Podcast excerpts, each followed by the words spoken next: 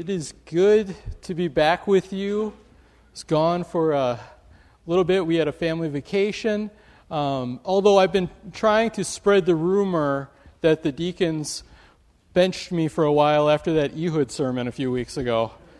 So, but I have to say again, there's just some things in the book of Judges. There's some interesting details uh, that we hit on, and hey, it's it's in the Word of God, and that's uh, that's just how it is. So you can't blame me for all of this. And even last week, you heard from Pastor Nick, and he talked about the story of uh, Barak and Deborah and Jael. And uh, remember in there how the, the evil commander uh, um, Sisera, what happened to him at the end, and how he was he was taken out by Jael as he was laying on the ground, and uh, she impaled him. Uh, you know, he wasn't expecting that at all. You know what I think the last thing that went through his mind? A tent peg. Let me ask you this. If this series on Judges, I don't know, do you find this encouraging? I actually find the book of Judges encouraging. But here's the thing it all depends on where we're looking.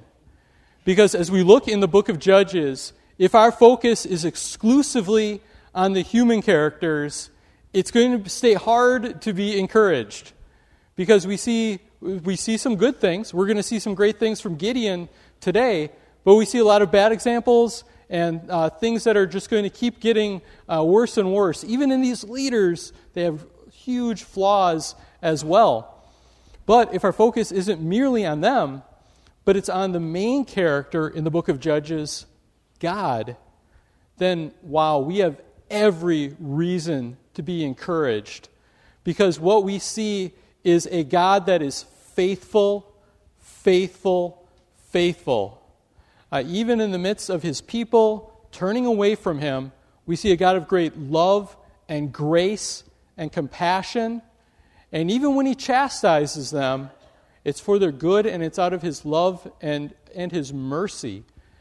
And because we are fallen individuals as well, and that's no excuse for it, but that's who we are.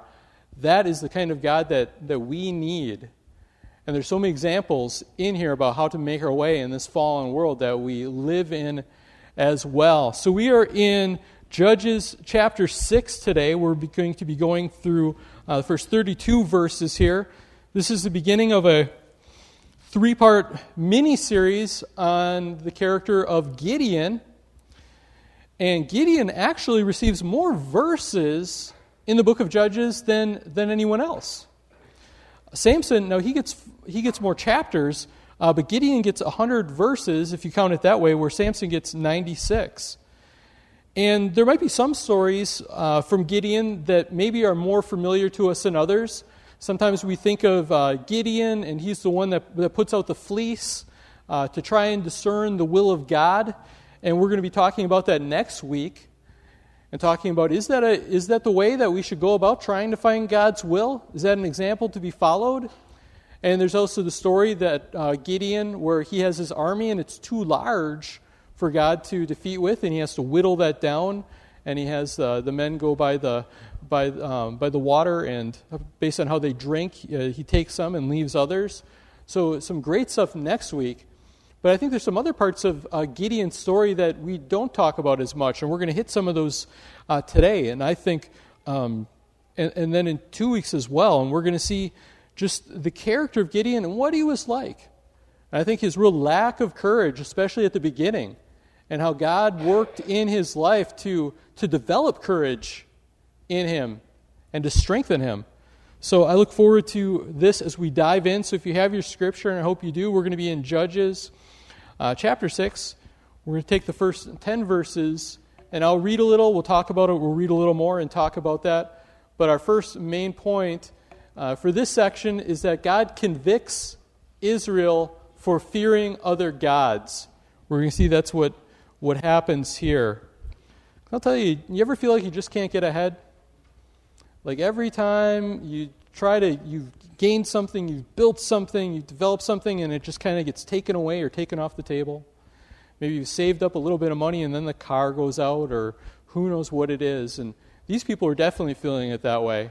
This was uh, the oppression that they were experiencing is uh, very well described in here, and how the uh, Midians uh, were oppressing them and, and taking away their food, their, their liveliness, they, and how hard it was for them to survive.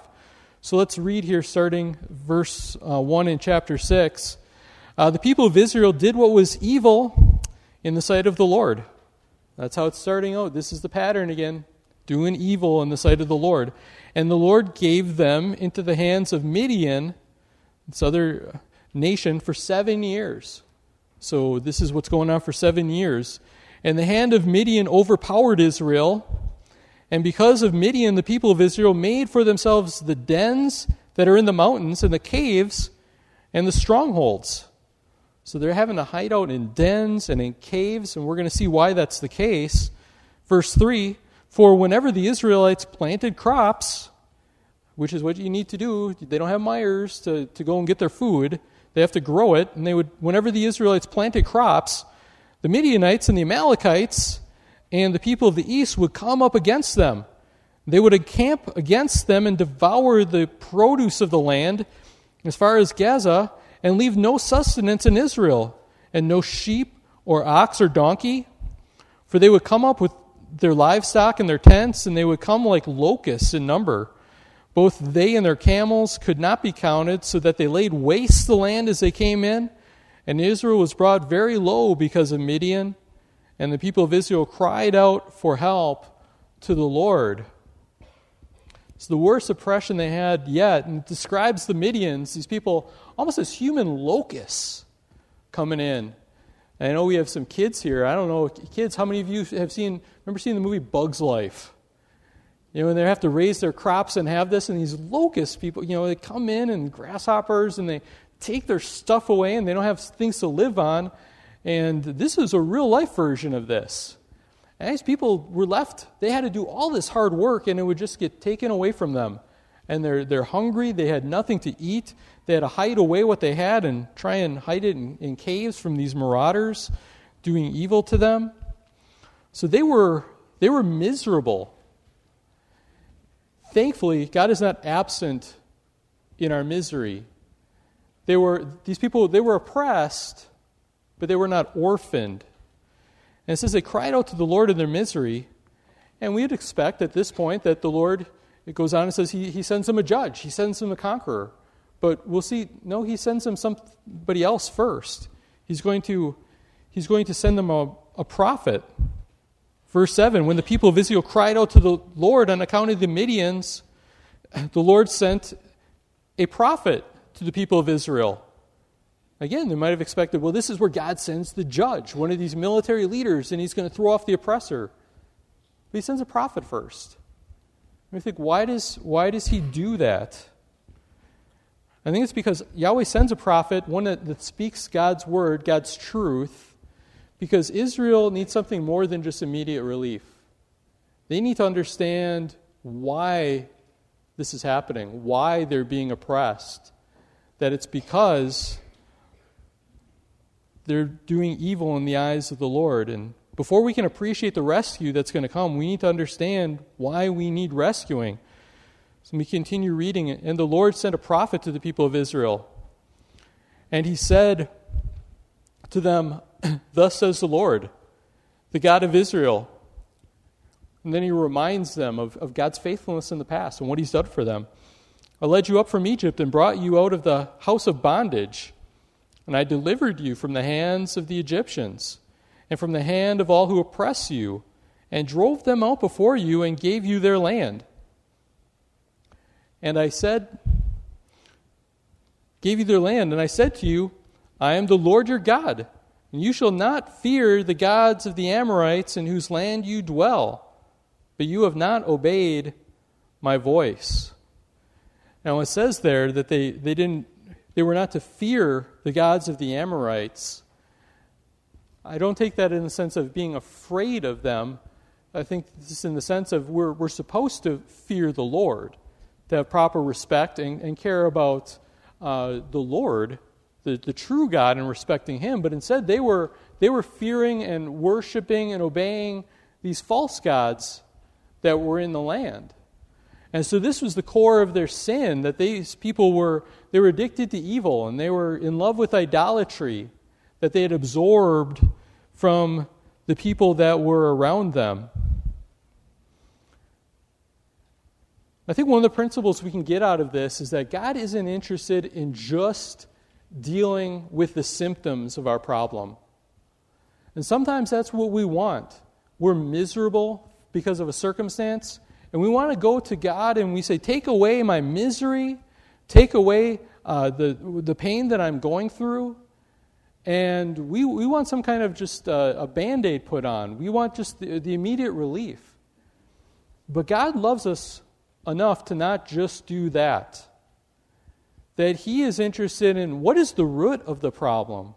What is causing this?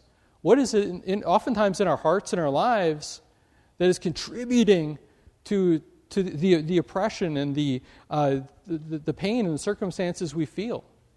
Now, let me be clear. This does not mean that every time that you go through a hardship or a sickness or an illness, it's because of something specific that you've done wrong. That's, that's not what this is saying here. But there are times where what we're going through is because we've brought something on ourselves because of our action and because of our lifestyle. And God needs us to realize that. And no matter what, God is always working in our hearts to, to help us to see our need for Him and, and the sin that's in there so we can get rid of that and He can make us more into the people that He has created us to be. So He isn't just treating the symptoms because that ultimately that wouldn't help. That would be like if your if your your your kid was uh, suffering from from poison ivy, and you were putting calamine lotion on him, but letting him still roll around in the poison ivy. You gotta you gotta come out of the poison ivy and then it can be, can be dealt with. So God had been faithful to, to them, but they unfortunately had not been faithful to Him. And we need to remember God is, God is not like a permissive parent. You know, we don't think that's good even with human parents. For you know, permissive parents, they just let the kids get away with everything and bail them out of everything. And we wouldn't expect God to be like that. In Hebrews 12, 5 through 11, you can jot that down and look it up a different time. But there it teaches that God is like a good father. And like a good father, he, the Lord disciplines those he loves. Not out of uh, punishment, but out of to, to bring us back on track. Charles Spurgeon once said, The Lord does not permit his children to sin successfully. So, chastising us, it's been said, is, is evidence of, of God's hatred for sin, but it's also evidence of his love for his people. I think another point that we need to get out of this is to realize that regret is not the same thing as repentance. Because these people, they were crying out to God. They were crying out to Him for relief. But the words that were used here and how it's said, it doesn't necessarily mean that they were, they were actually repenting of their sins. I mean, that's why God had to send this prophet to tell them, you guys realize the reason you're miserable uh, th- there's reasons for this.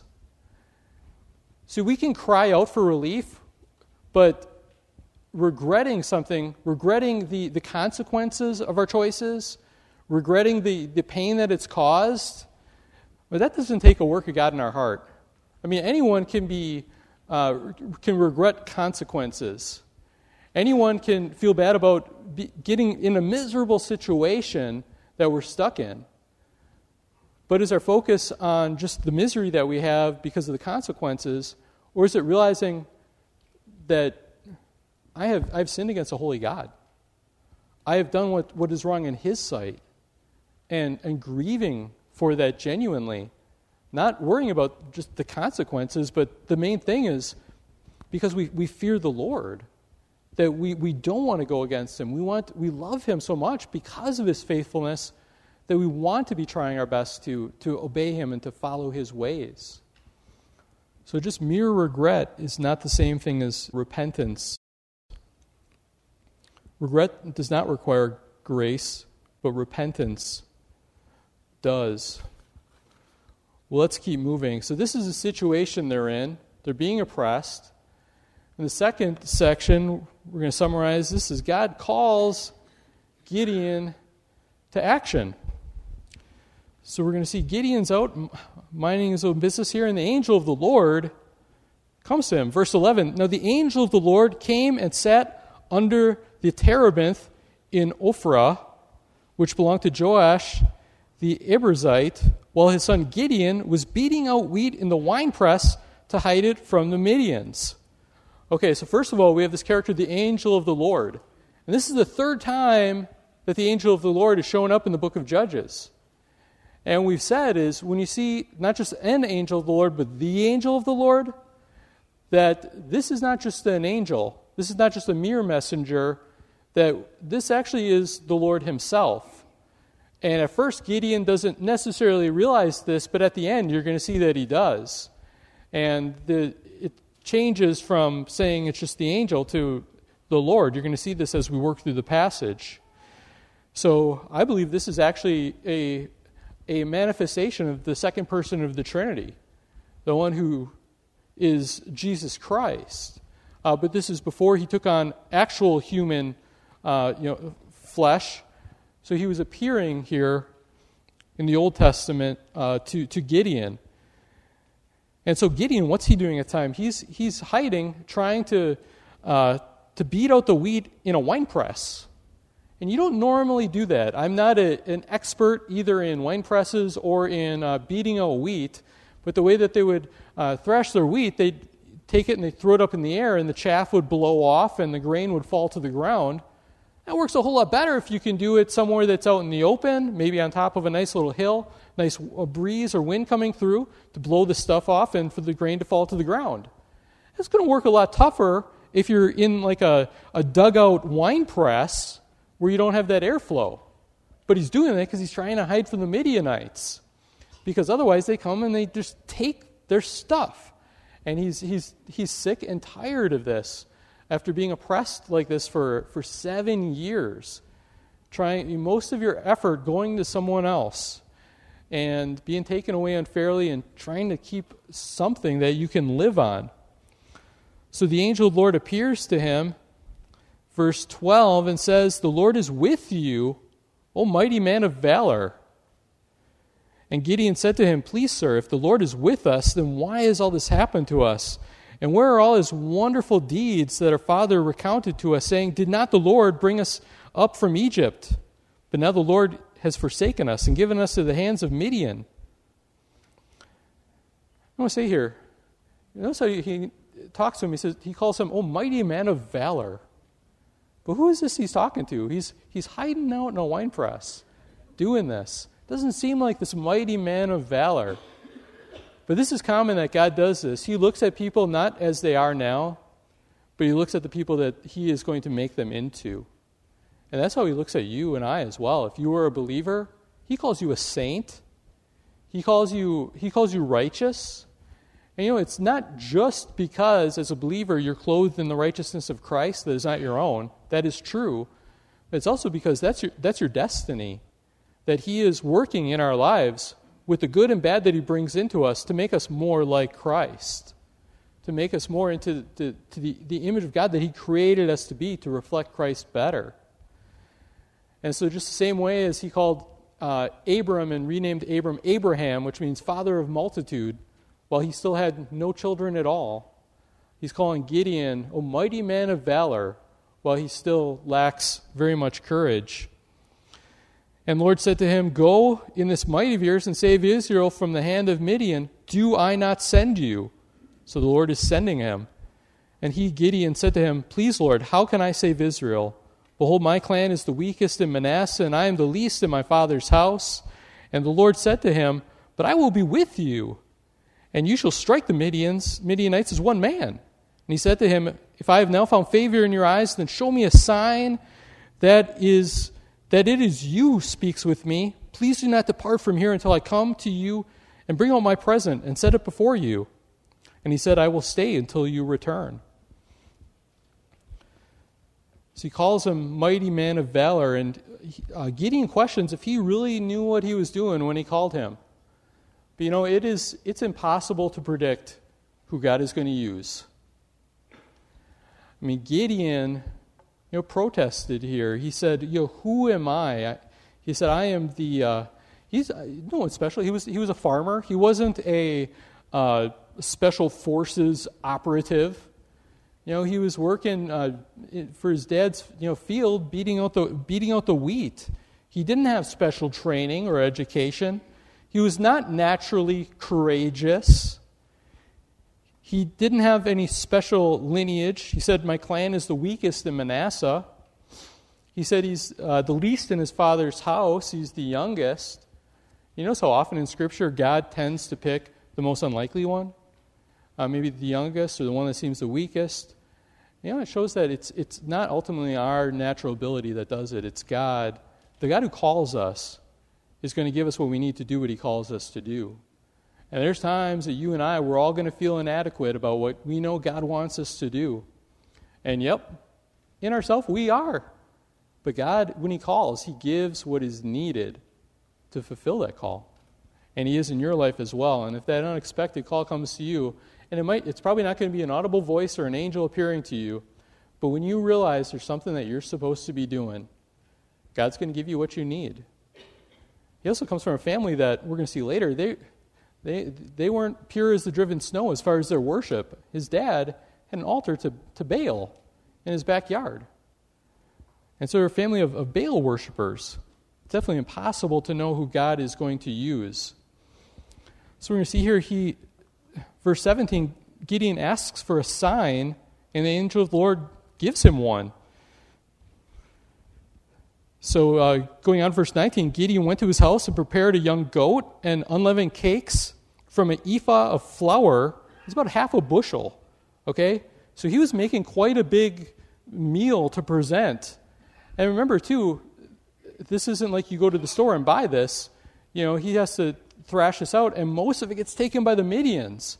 So, this is kind of a big deal to make this much uh, food. And he says, The meat he put in a basket, and the broth he put in a pot, and he brought them to him under the terebinth. Again, that's a type of tree, maybe an oak or an elm, something like that. And presented them, and the angel of God said to him, Take the meat and the unleavened cake and put them on this rock and pour the broth over them. Now, Gideon's looking for a sign here. He's making all this food. I don't quite know what the sign he was expecting. You know, like if, okay, if you can eat this, in less than a minute, then I will know this is a sign. But here's what happens.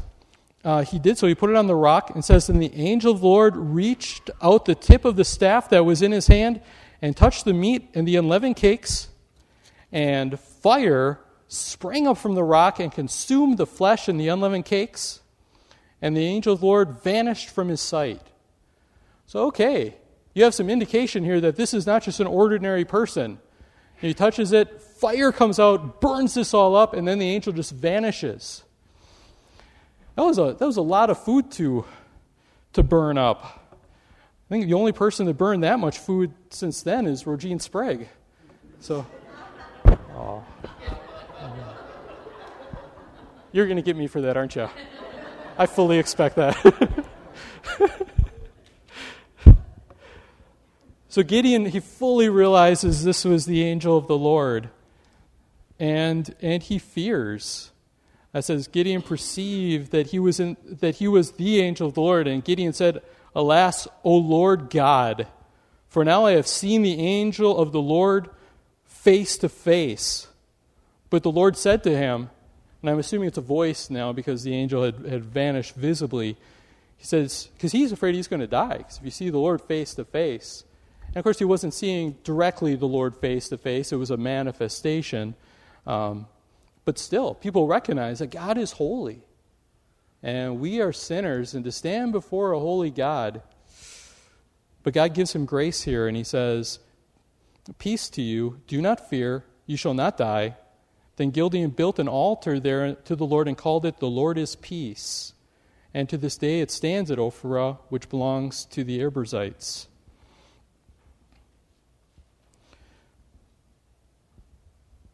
And then we have a last section here. God gives him a command that before he is going to bring them out of their misery, before they're going to do this conquest and fight back against the Midianites, he says, You guys have some unfinished business to take care of. there's this thing, you guys are worshiping false gods, and your, your dad has this altar to Baal in, in his backyard. By the way, sometimes in English we say Baal. I believe in, in Hebrew it would be Baal. Uh, now, it might come out sometimes when I say it one way, it might come out the other. There's no rhyme or reason, it's just whatever comes out at the moment. But Baal is this, this evil, wicked, false god. And people thought that uh, the Canaanites believed that uh, Baal and Ashtaroth, they controlled the weather. And these guys are farmers. So they're thinking, what's going to be good for our crops? We need the rain, so we better, we better worship Baal. And you know what? We'll still worship the Lord, but we can worship Baal on the side. You know, let's, let's cover our bets as much as we can.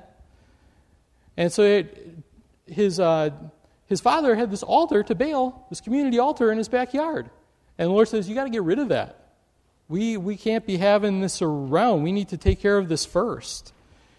I'll say many of us, you know, I think, I think there's a lot of people here, and maybe some guys that have, you know, various different shrines in their house of one uh, type or another. I think there's some of you that probably have a, you know, a Michigan shrine somewhere or a Michigan State uh, shrine somewhere in their house. Is any people willing to, to admit that? So I know there's some of you, or you have your, okay, I see some hands going up. Uh, you know, or some of you have, you know, a hunting shrine or whatever it is, and many of those aren't bad. Um, in, our, in our basement, I was fortunate. My, my wife let me, we put in a bathroom in the basement, she let me make it into a Green Bay Packer bathroom. So I was surprised I got away with this. It has green and gold walls. Uh, it has, um, you know, just uh, different Packer decorations uh, different places, towels, you know, Lambeau Field. It's, it's a thing of beauty. It really is. I, thank you. I'm glad some people can appreciate it. Okay, the, the level-headed people. Okay, but at, at one point, we re- someone even gave us a, a yellow toilet.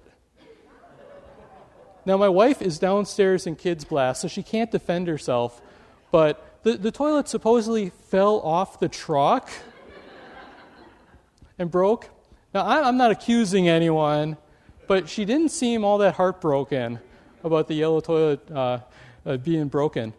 And I think the only thing our bathroom is missing is some uh, Chicago Bears Kleenex that I could blow my nose into. Uh, so, so we don't have that. So we can all come together on that, can't we? Okay.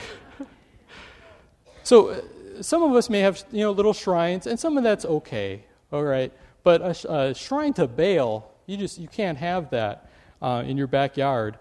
And so it says here, the Lord said to him, verse 25, take your father's bull and a second bull, seven years old, and pull down the altar of Baal that your father has, and cut down the Asherah that is beside it, and build an altar to the Lord your God on top of the stronghold here, with stones laid in due order.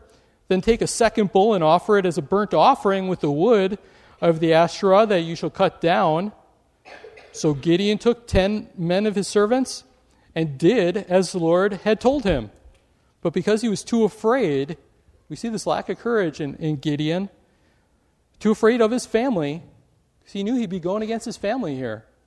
And sometimes that is the toughest thing. And he was afraid of the men of the town going against your own community. He was too afraid of them to do it by day, so he did it by night. Now, thinking about this too, I mean, the Bible does specifically say that it's because, because he was fearful.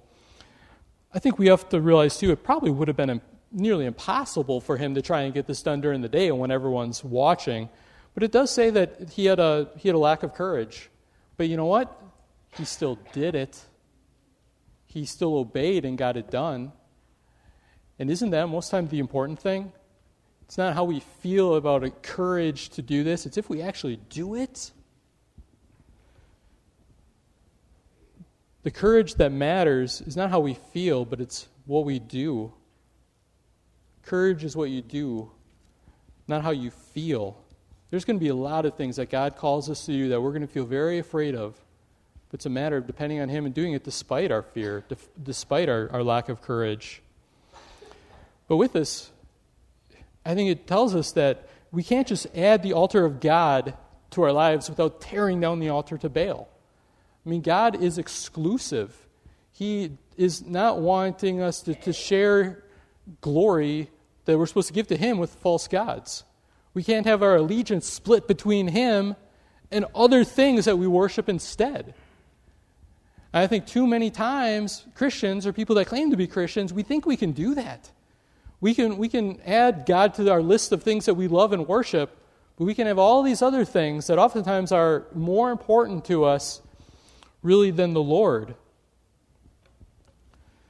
But instead, real repentance results in action. Not just regret, not just feeling bad, but real action in our life, a real turning away from these things that we realize God does not approve of. We need to repudiate our idols. Real repentance is more than just half hearted good intentions. He may be scared, but he did it. Ask God to give you the strength, then do what you need to do. It doesn't work to say that you just want God to be your Savior, but you want Baal to be your Lord. He was afraid of this, and for good reason. The people in the morning were not thrilled by what they discovered. It says, verse 28 When the men of the town rose early in the morning, behold, the altar of Baal was broken down, and the Asherah beside it was cut down, and the second bull was offered on the altar that had been built. And they said to one another, Who has done this thing? So, like, what is going on? They come in the, in the, in the morning here because I guess, you know, they were pretty good about doing their devotions, okay, spending time with their Lord early in the morning. Uh, that is, would be a good thing if it was with the right Lord, but they were going to the wrong one to worship. I hope that we're spending time with God in, in, in prayer as soon as we can. You know, too, people will make whatever really is their Lord, they will make that a priority. And then we'll get to that pretty quick. And maybe a way that we can check and see what our idols in our life is what do we get to quick and what do we push off? So they get there and they're saying, Who has done this? They're, they're very mad about this. And after they had searched and inquired, they said, Gideon, the son of Joash, has done this thing. Then the men of the town said to Joash, his father, Bring out your son that he may die. He had incurred the wrath of the people for he has broken down the altar of Baal and cut down the Ashtaroth beside it. So they were out for blood. They were, they were mad at him. And uh, Joash said to those who stood against him, and it was he would have been upset. I mean, this was his bull, this was his altar, but uh, I think there was some quick thinking here. He said, Will you contend for Baal? Will you save him? Whoever contends for him shall be put to death by morning. If he is a god, if Baal is a god, let him contend for himself, because his altar has been broken down. Hey, if Baal is truly God, let him fight his own battles. Therefore, on that day, Gideon was called Jerubbaal. That is to say, let Baal contend against him, because he has broken down his altar. Some additional lessons tearing down your community's beloved altars will not be a popular thing. We just need to realize that going against the values in our society, our community, sometimes even our own family, this may not make you popular, to say the least. I mean, is that, is that a shock to you? But often that is what we're called to do to go against these things that everyone else loves and adores, and this is where their hope is, and this is where their love is. And that's why so many people are upset with Christians, because we are messing with the beloved altars of so much of society, and people can't stand that. We see that Gideon's father, uh, Joash, he has a change of heart. It's good to remember that our courage can and will have an effect on those around us. And it, it may make us very unpopular with many, but it can have an effect on some. And that should be a real encouragement to us that we can, we can get the attention of some people. We can, through God's grace, uh, bring courage to them as well to do the right thing. I think an important point for this to realize is that baggage from your family does not need to dictate your future. A lot of us have all kinds of different backgrounds. And some here, you come from an outstanding family. I mean, we all come from sinners, that's true. No, nobody here has perfect parents or perfect lineage. And, and some, I mean, fantastic.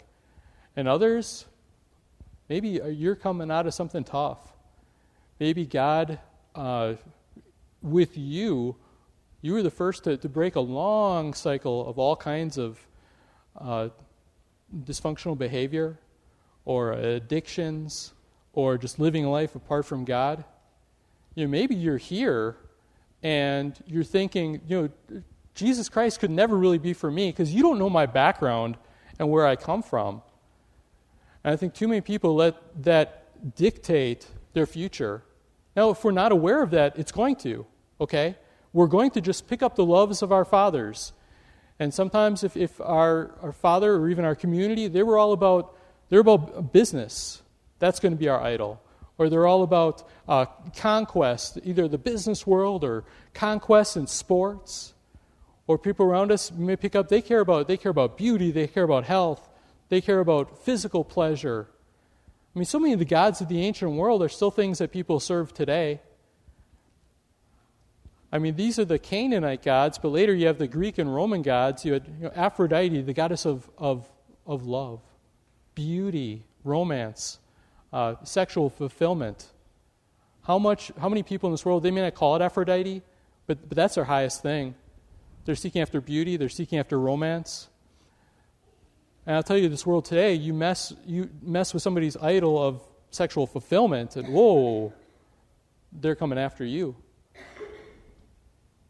Or wisdom, Athena, the goddess of wisdom. How many people today just want to be intellectual? They want to be sophisticated, they want to come across as enlightened.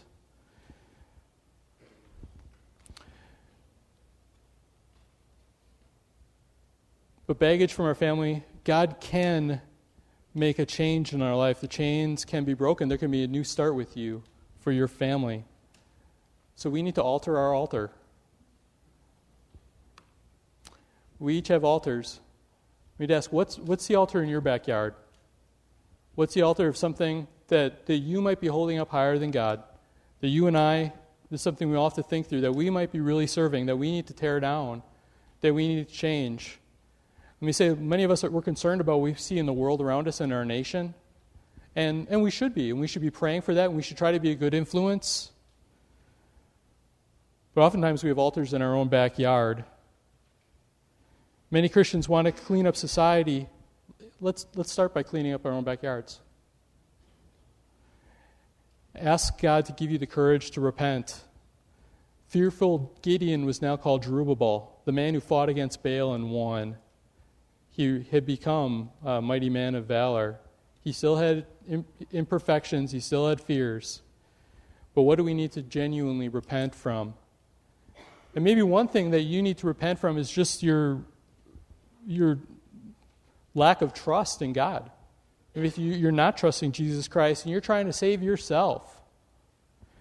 And you need to realize, and I'm glad to tell you that, that Jesus Christ the same one that appeared here as the angel of the Lord, later on would come and, and take on a human, genuine human body so that he could put himself on the altar as a sacrifice on the cross.